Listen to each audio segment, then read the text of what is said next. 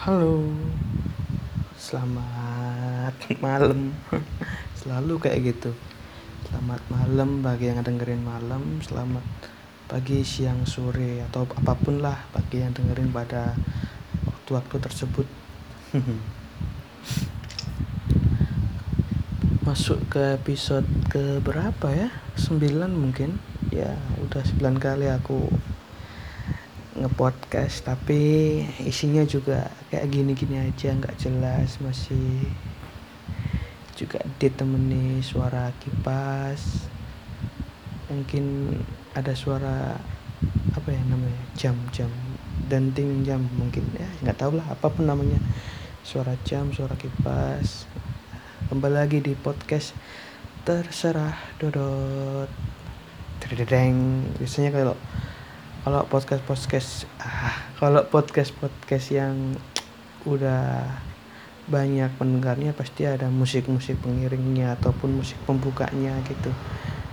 Biar lebih keren. Tapi ini karena ya podcast ala kadarnya podcast pokoknya ada lah intinya.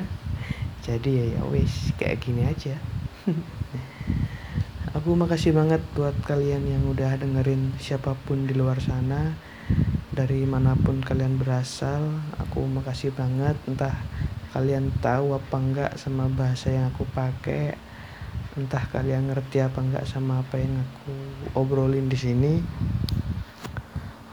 Aku makasih banget udah dengerin podcastku. Mungkin ada yang dengerin mulai dari awal sampai sekarang. Mungkin ada juga yang baru dengerin sekarang. Aku juga makasih karena karena karena apa ya? Ya karena makasih aja. Gak ada alasan. Bingung menurusin alasannya apa. Ya terharu aja kalau ada orang yang dengerin karyaku karya dalam tanda kutip ya. Karena mungkin bagi sebagian orang aku ngobrol kayak gini tuh mungkin bukan karya. Tapi menurutku inilah karyaku kalau emang nggak memenuhi apa ya nggak memenuhi kriteria buat sebagai karya ya udah.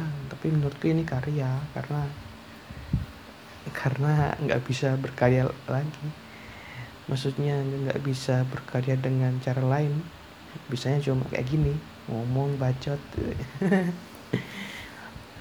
Oh ya kemarin atau kapan ya? Pokoknya kapan hari aku pernah cerita kalau aku lagi ngerjain skripsi dan alhamdulillah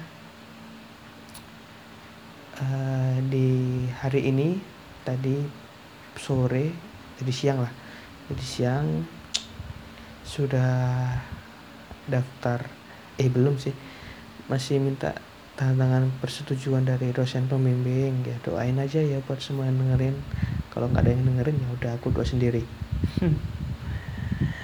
Ya karena tadi udah minta tanda tangan alhamdulillah juga beliau sudah setuju. Tapi karena beliau sibuk ya tahu sendirilah dekan ya apa sibuknya?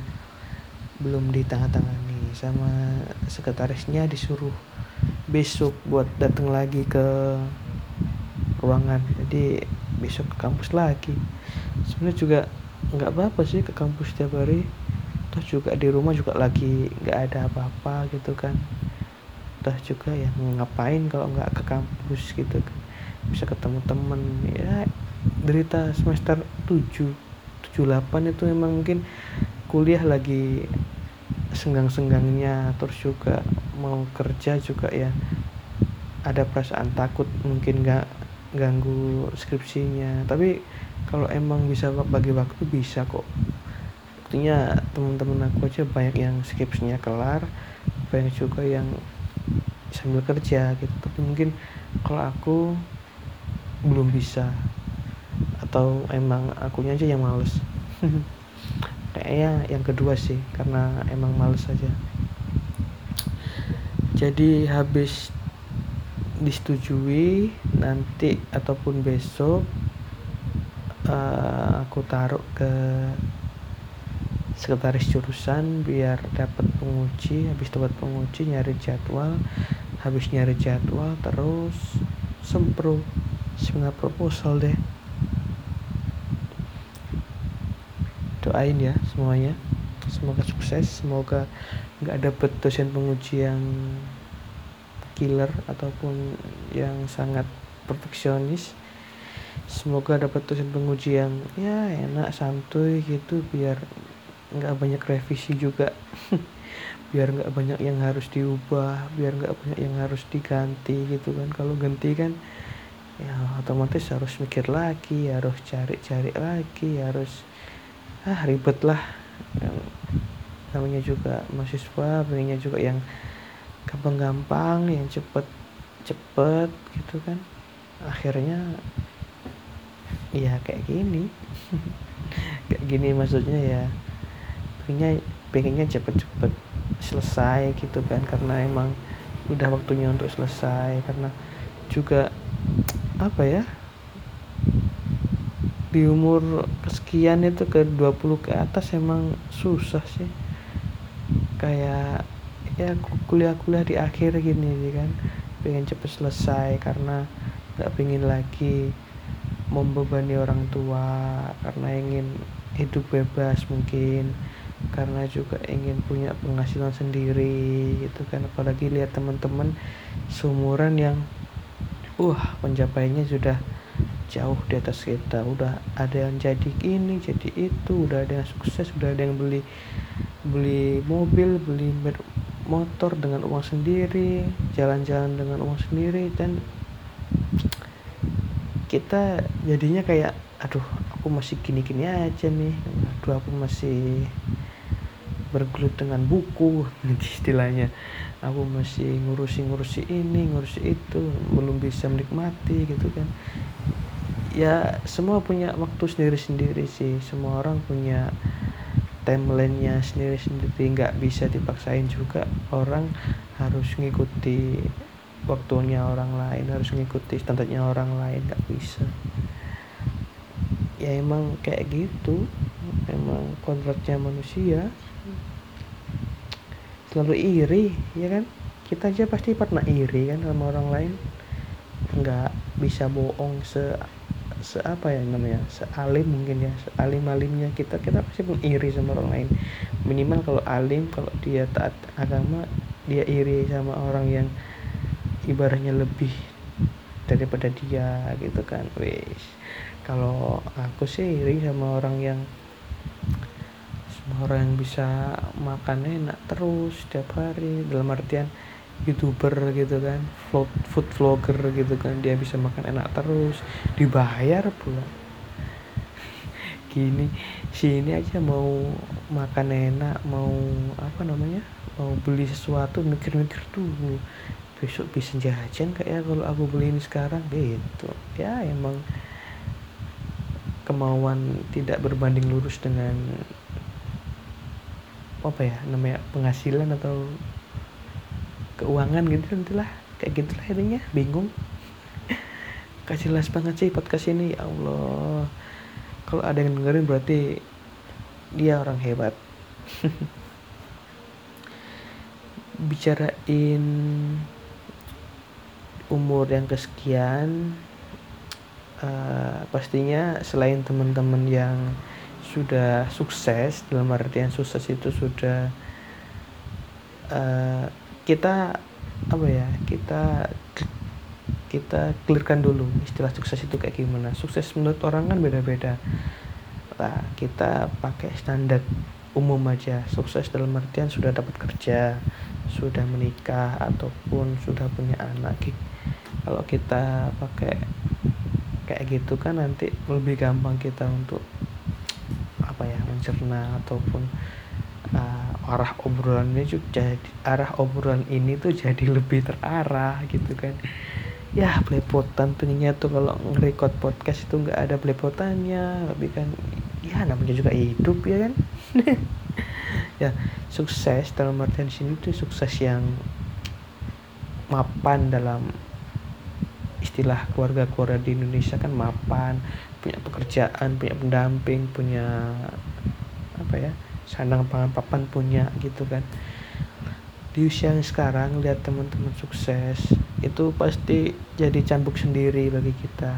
Kayak jadi semangat ataupun mungkin bisa jadi malah kita insecure ataupun hmm, merasa kalau diri kita kurang dan gak bersyukur sama Tuhan. Jadinya kita seakan menyalahkan diri kita seakan menyalahkan nasib ya itu sih ya itu sih. Ya itu yang nggak boleh sebenarnya. Semua punya waktunya masing-masing dan harus kita harus percaya tentang konsep itu. Semua punya waktunya masing-masing dan kalau ini aku pernah punya suatu kata-kata dulu. Pas SMP sih kalau nggak berakhir bahagia berarti belum berakhir gitu kan. Jadi intinya sesuatu pasti akan berakhir bahagia gitu. Selagi kita menjalannya dengan ikhlas dan dengan penuh tanggung jawab pasti akan berakhir bahagia. Kalaupun nggak bahagia berarti hal itu belum berakhir gitu kan. Jadi harus ada lagi yang harus kita kerjain biar berakhir gitu ya. Saya gitulah intinya. Analogi ngawur gitu kan Oke, selain pekerjaan ataupun finansial, pastikan masalah asmara juga menjadi apa ya? Kayak menjadi hmm, kegundahan bagi generasi apa ya 20 ke atas sampai 25 sampai 26 pokoknya 20 ke atas lah asmara jadi kegundahan dalam dalam diri ya ataupun pula adapun pula aduh banyak salahnya nih podcast. Adapun juga yang nyebut ini sebagai konflik batin gitu kan. Kemarin atau kapan dia di Twitter uh, statementnya Danila yang bilang banyak perempuan di di Indonesia itu yang menikah bukan karena siap sebenarnya tapi karena lihat teman-temannya atau orang di sekitarnya itu menikah. Jadi ada stigma kalau di Indonesia sendiri itu kalau udah cukup umur ya harusnya menikah gitu. Kalau kalau enggak nanti malah dicap sama orang-orang perawan tua apalagi cewek kan.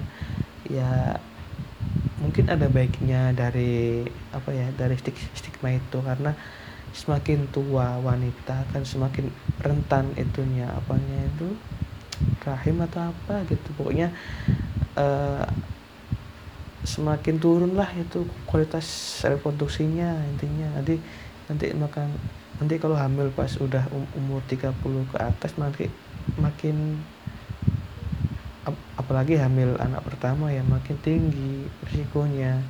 Jadi ya kalau bisa lebih awal ya lebih awal. Tapi stigma ini ataupun konsep ini tuh dianggap sebagai acuan. Jadi perempuan harus nikah di usia 20-an 21 22 jadi kalau yang belum menikah di usia tersebut dicek nanti perawan tua.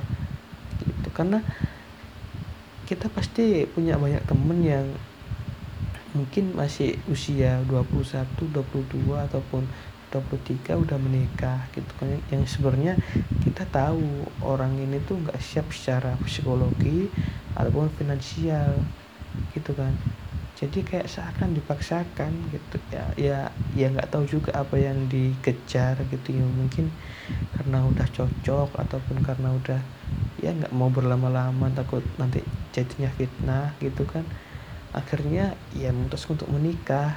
Tapi banyak juga kasus perceraian yang umur pernikahannya itu baru mungkin setahun dua tahun gitu ya. Karena itu tadi kita nikah karena nggak siap gitu kan. Nah kemarin aku habis ngobrol lah sama teman lama. Nggak lama juga sih baru beberapa tahun. Ya nggak ya lama sih dari SMP dari SMP mungkin udah berapa tahun? Tiga tiga enam lah enam tujuh nggak tahu lah pokoknya dari SMP kelas 2 aku sekelas sama dia ya mulai deket sama dia. Terus sekarang baru sering lagi komunikasi sering-sering bertukar pikiran juga. Dan kemarin ya bahas ini gitu bahas apa namanya tentang masalah cinta-cinta gitu kan. Ya dia bilang aku juga aku juga bilang sama dia pokoknya kita sama-sama sepakat kalau kecocokan itu bukan dicari gitu tapi dijalani. Ya nggak sih? Kayak kita itu cocok karena udah berjalan. Gini misalnya gini kita lagi deket sama cewek gitu kan ataupun sama cowok bagi yang cewek. Terus kita dekat sama seseorang terus kita ingin mencoba ingin mencoba. Iya ingin mencoba tahu lebih dalam dan tentang orang itu. Dan kita juga mulai nyaman sama dia. Ya ya kan? Sebenarnya kita nggak tahu nih kita cocok apa nggak. Maksudnya banyak hal yang sesuai nggak sama dia banyak hal yang uh, sama nggak sama dia. Akhirnya kita, akhirnya kita berdua memutuskan untuk ya pacaran lah. Intinya. Terus selama pacaran itu banyak ditemui hal-hal yang kayak oh, ternyata dia juga suka ini gitu. Hal yang hal yang juga aku suka gitu kan. Dia juga suka uh, musik ini gitu. Sama seperti aku yang juga suka musik ini. Jadi dengan dijalani makin banyak kecocokan yang kita tahu gitu dari pasangan kita gitu. Ya mungkin sebelum pacaran mungkin udah tahu lah karena kita juga pasti akan memilih orang yang dekat sama kita itu yang setipe sama kita yang yang sepemikiran sehobi gitu kan. Tapi seiring dengan berjalannya waktu seiring dengan berjalannya hubungan pasti kita akan lebih dalam kan. Tahu lebih dalam ngurus ngulik-ngulik lagi tentang kehidupannya. Dan ternyata banyak kecocokan yang kita punya gitu kan dari pasangan kita. Kalaupun memang kita nggak punya ataupun nggak nemu hal yang cocok dari uh, pasangan kita ya nggak ada salahnya juga buat mengakhiri gitu. Meskipun kita sama dia sama-sama sayang tapi ini yang repot dia itu di masyarakat atau di teman-temanku juga. Karena kebanyakan orang-orang itu kayak memaksakan gitu memaksakan tentang kita udah sayang gitu kan. Istilah istilahnya istilah Jawanya. Aduh istilah Jawanya kayak eman gitu kan sayang gitu kalau dilepaskan. Emang waktu bertahun-tahunnya. Ya kalau emang udah nggak cocok ya udah gitu. Nggak nggak nemu lagi kecocokan ataupun kita ngerasa nggak serak ya udah jangan paksain karena esensi dari hubungan kan kita cari bahagia kan. Kalau misalnya suatu waktu kita tahu kalau kita nggak akan bahagia dengan orang ini ya buat apa diterusin gitu. Jadi kemarin kita sama-sama diskusi masalah itu dan akhirnya nemu nemu kesimpulan tadi kalau kecocokan itu dijalani bukan dicari gitu. Jadi dengan kita menjalani sebuah hubungan kita bisa tahu cocok apa enggak sama hubungan sama pasangan kita gitu kan terus juga aku ada tips nih buat kalian ataupun buat aku sendiri sih. Uh, untuk cari jodoh ataupun untuk memilih jodoh ada dua tipsnya. Yang pertama yang pertama itu yang orang yang bikin eh cari orang yang selalu bikin kita nafsu. Eh jangan pikir kotor dulu ya nafsu kan nggak harus tentang hubungan seksual ataupun hubungan badan gitu kan. Dalam artian gini nafsu. Katakanlah emang kita nggak dapet ataupun nggak pun nggak nggak apa ya nggak dapet pasangan yang ganteng banget ataupun cantik banget gitu kan. Tapi kita punya pasangan yang good looking gitu kan. Ataupun kita kalau lihat dia itu kayak merasa wah she's the one he's the one gitu. Kayak kayak orang lain mah nggak ada apa-apanya dibanding dia gitu dalam segi fisik ya. Jadi kita, meskipun gimana pun betulnya kan kalau udah sayang ya sayang aja gitu kan. Entah gimana pun dia keadaannya kalau udah sayang sayang aja gitu kan. Jadi cari yang menurut kita itu ya apa ya bagi kita itu dia itu yang nomor satu dalam segi fisik ya emang yang lebih cantik banyak tapi yang nafsuin kan ini. Jadi jadi secantik apa pun ataupun seganteng apa pun nanti orang di luar sana semenarik apa pun tetap kalah sama orang yang kayak gini gitu. Tahu nggak maksudku? Kayak kayak apa ya nafsu kita udah ke dia semua. Jadi kita sama orang lain tuh nggak nafsu lagi gitu. Dalam artian nggak nafsu tuh nggak berselera lagi ya. Gitu. Itu yang pertama. Terus yang kedua uh, cari orang yang sub cari orang yang enak diajak ngobrol. Nah, ini ada kaitannya nih sama yang tadi cocok-cocok tadi. Kalau kita sama pasangan udah cocok pasti kan kita ngobrolnya nyambung gitu kan. Nah, nanti di hubungan ataupun di hubungan pacaran atau pernikahan pasti kita banyak nemu masalah pasti juga banyak nemu apa ya kayak nemu rintangan-rintangan dalam hubungan yang cuma bisa diselesaikan dengan cara ngobrol. Cuma dengan ngobrol berdua gitu kan tukar pikiran cari jalan tengah cari solusinya gitu kan. Jadi kalau kita jalan hubungan sama orang yang nggak enak bagi kita untuk diajak ngobrol ya menurutku sama aja kayak bunuh diri.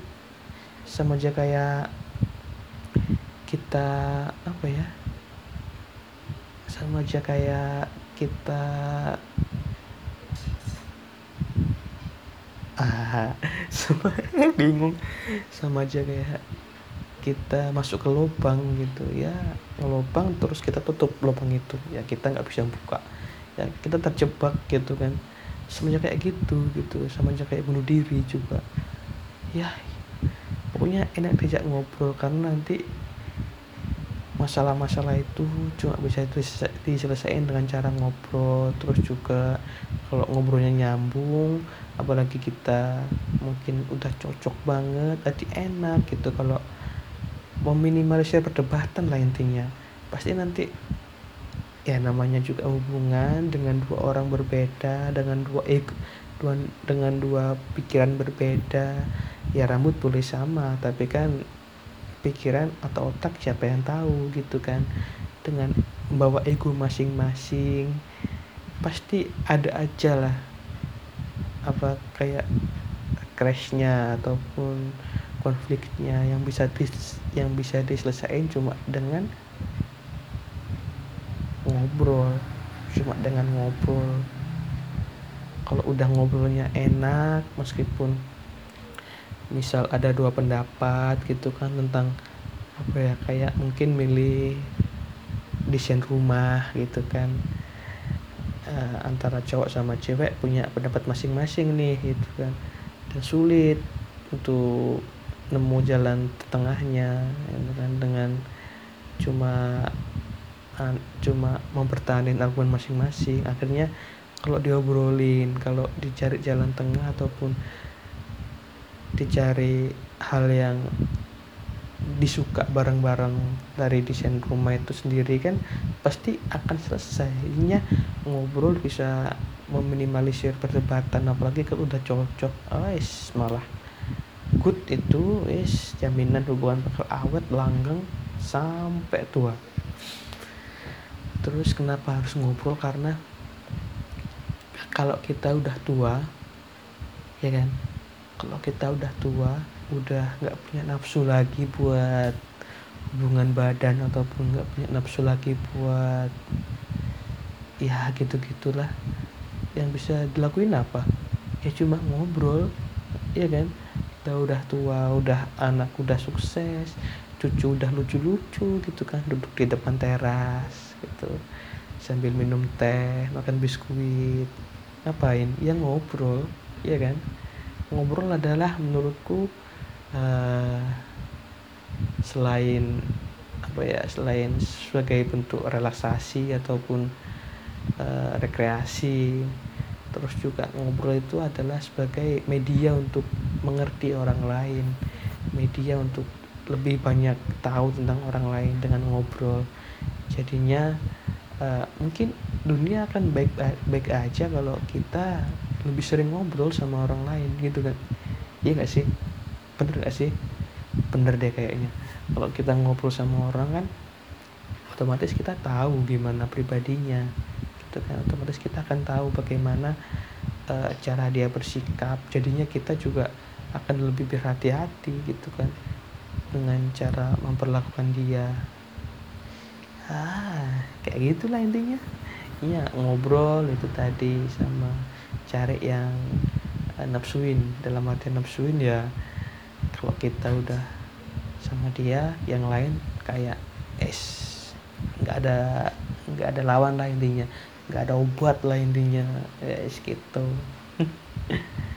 Jadi dua tadi sa apa ya kayak tips cari pasangan dari aku yang menurutku bisa juga sih diaplikasikan ke diriku sendiri. Karena kebetulan lagi ah, apa ya lagi tahap-tahap pencari nih tahap-tahap menyesuaikan menyesuaikan tahap-tahap ya menikmati sendirian gitulah. Kayaknya ngobrolin apa lagi ya? Selalu nih kalau udah ngobrol panjang lebar terus mau ke ganti topik ke, ke yang lainnya selalu bingung. Akhirnya closing. Dan closingnya juga nggak hebat-hebat banget. Ya wes kayak gitu dari aku. Semoga ada value yang bisa diambil. Semoga ada nilai yang bisa diambil. Uh, aku pengen apa yang aku buat ini bermanfaat meskipun skupnya atau cakupannya masih sedikit ataupun mungkin yang dengar masih, masih sedikit ya. Aku yakin uh, dengan kita tetap apa namanya utun itu apa ya? Tekun ya dengan kita tetap tekun pasti bisa lebih jangkau banyak orang ya kan? Semangat buat kita semua. Semoga hari kita selalu menyenangkan dan uh, diberkahi dengan berkah dari Tuhan. Sekian dari aku. Selamat dengerin. Semoga hari kalian menyenangkan. Eh, balik lagi. ya, semoga hari-hari kalian menyenangkan dan bye bye.